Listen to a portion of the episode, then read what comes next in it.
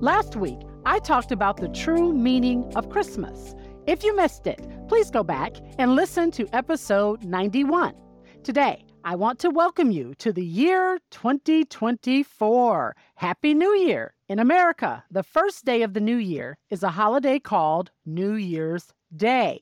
It is a time of reflection on the past year and anticipation of what's to come.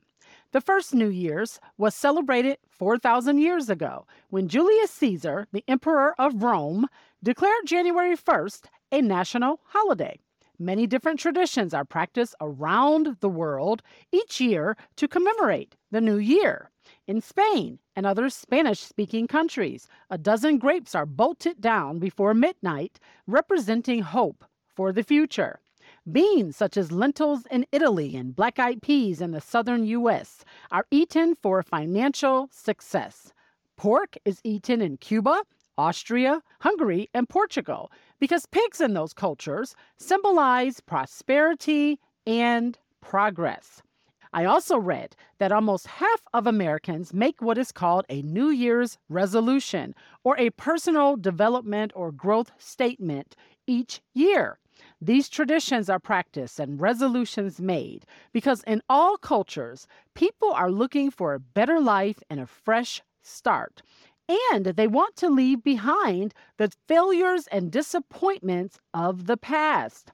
But in order to have something new, you have to deal with or figure out what to do with the old. Scripture says, and no one pours new wine into old wineskins. Otherwise, the wine will burst the skins, and both the wine and the wineskins will be ruined. There's a quote that says, When you want different for yourself, you have to start moving different. Old keys don't unlock new doors. And we're told in Scripture to forget the former things because God is doing a new thing. We are further asked in this Scripture if we can perceive the new thing that God is doing. Because what you can't perceive or see in your mind, you can't achieve in your life. And the new thing is not fortune or riches or fame, it is a change in you. Because when you change, you have the potential to change your life, your environment, your family, and the direction of your future. God wants to give you a new and improved life by making you a new person, one who has the power to resist sin and the things that threaten to damage or destroy your life and stop your destiny. Scripture says, Therefore, if anyone is in Christ, he is a new creation. The old has passed away, behold, the new has come, and have put on the new self, which is being renewed in knowledge after the image of its creator. So once you become a new creation in Christ, you have a new mind given to you by God. Uh, scripture says, Do not be conformed to this world, but be transformed by the renewal of your mind, that by testing you may discern what is the will of God, what is good and acceptable and perfect. Set your minds on things that are above, not on things that are on earth. So your new mind, given to you by God, thinks differently.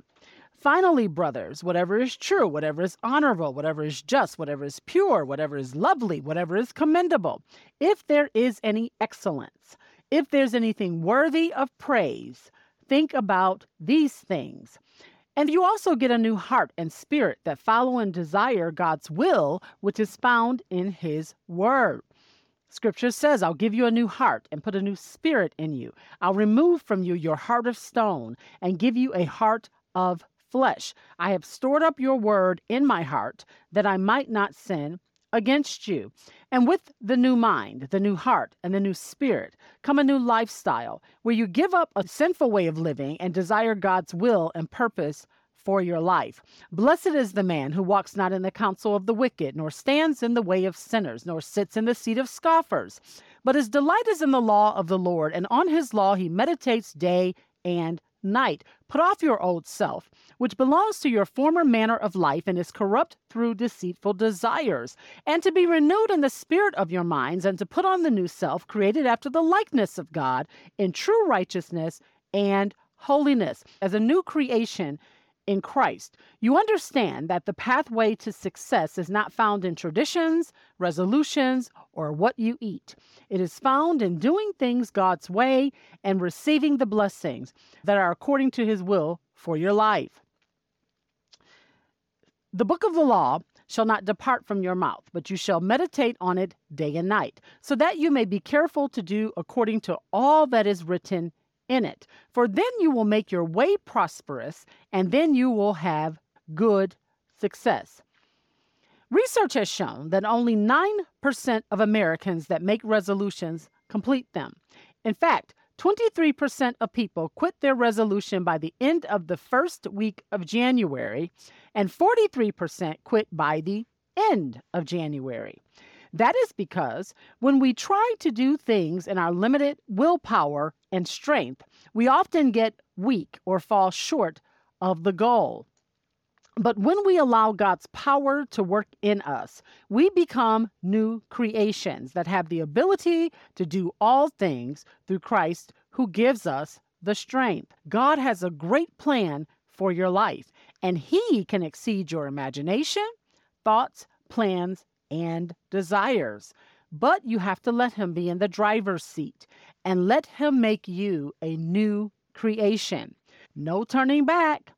As a quote says, when the past calls, let it go to voicemail. It has nothing new to say. May the Lord bless you and protect you. May the Lord smile on you and be gracious to you. May the Lord show you his favor and give you his peace.